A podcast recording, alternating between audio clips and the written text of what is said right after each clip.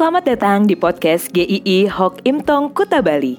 Penginjil Ray Reginaldi akan membagikan renungan harian singkat untuk membawa Anda mengenal dan menyembah Tuhan Yesus, bertumbuh dan menjadi murid Kristus, serta berdampak untuk banyak orang.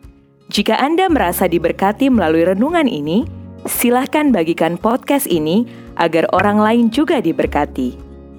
Inilah renungan hari ini.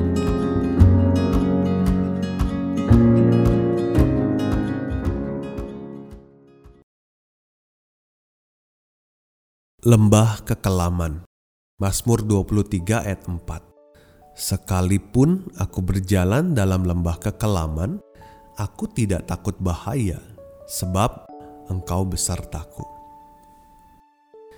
Ada seorang pendeta pernah berkata, tidak ada seorang pun yang selalu siap menghadapi pergumulan, sekalipun itu adalah seorang hamba Tuhan.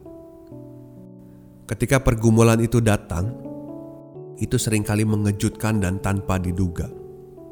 Dan akibatnya mendatangkan kebingungan, kegelisahan, bahkan ketakutan-ketakutan. Tidak sedikit juga orang bertanya-tanya, mengapa ini terjadi? Mengapa orang saya kasihi cepat meninggalkan saya? Kenapa kehancuran ini menimpa orang tua saya yang bekerja dengan jujur dan berintegritas?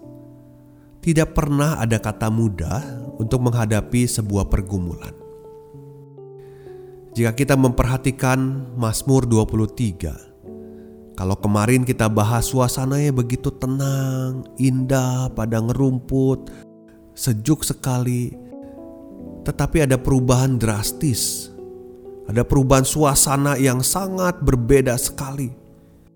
Menjadi suasana yang penuh bahaya ada lembah kekelaman. Ini adalah jalan hidup semua orang, termasuk orang percaya. Hidup kita tidak selalu aman, nyaman, tetapi bisa berubah menjadi kesulitan, bisa ada di jalan-jalan yang begitu menakutkan.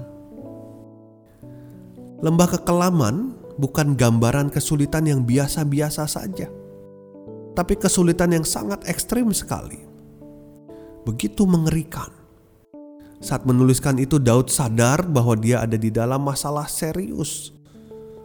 Namun, ada satu kesadaran lain yang muncul dalam diri Daud, sekalipun dia ada dalam situasi yang mengerikan.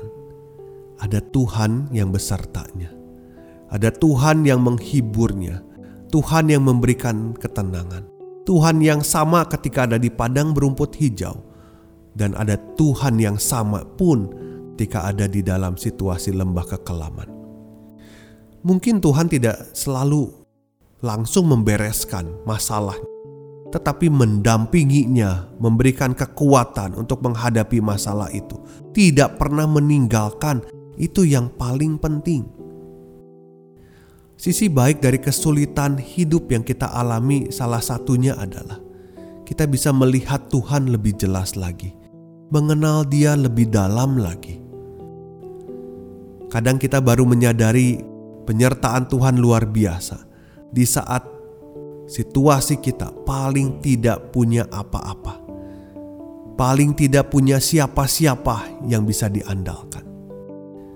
Daud berkata, "Kebajikan dan kemurahan belaka akan mengikuti aku seumur hidupku."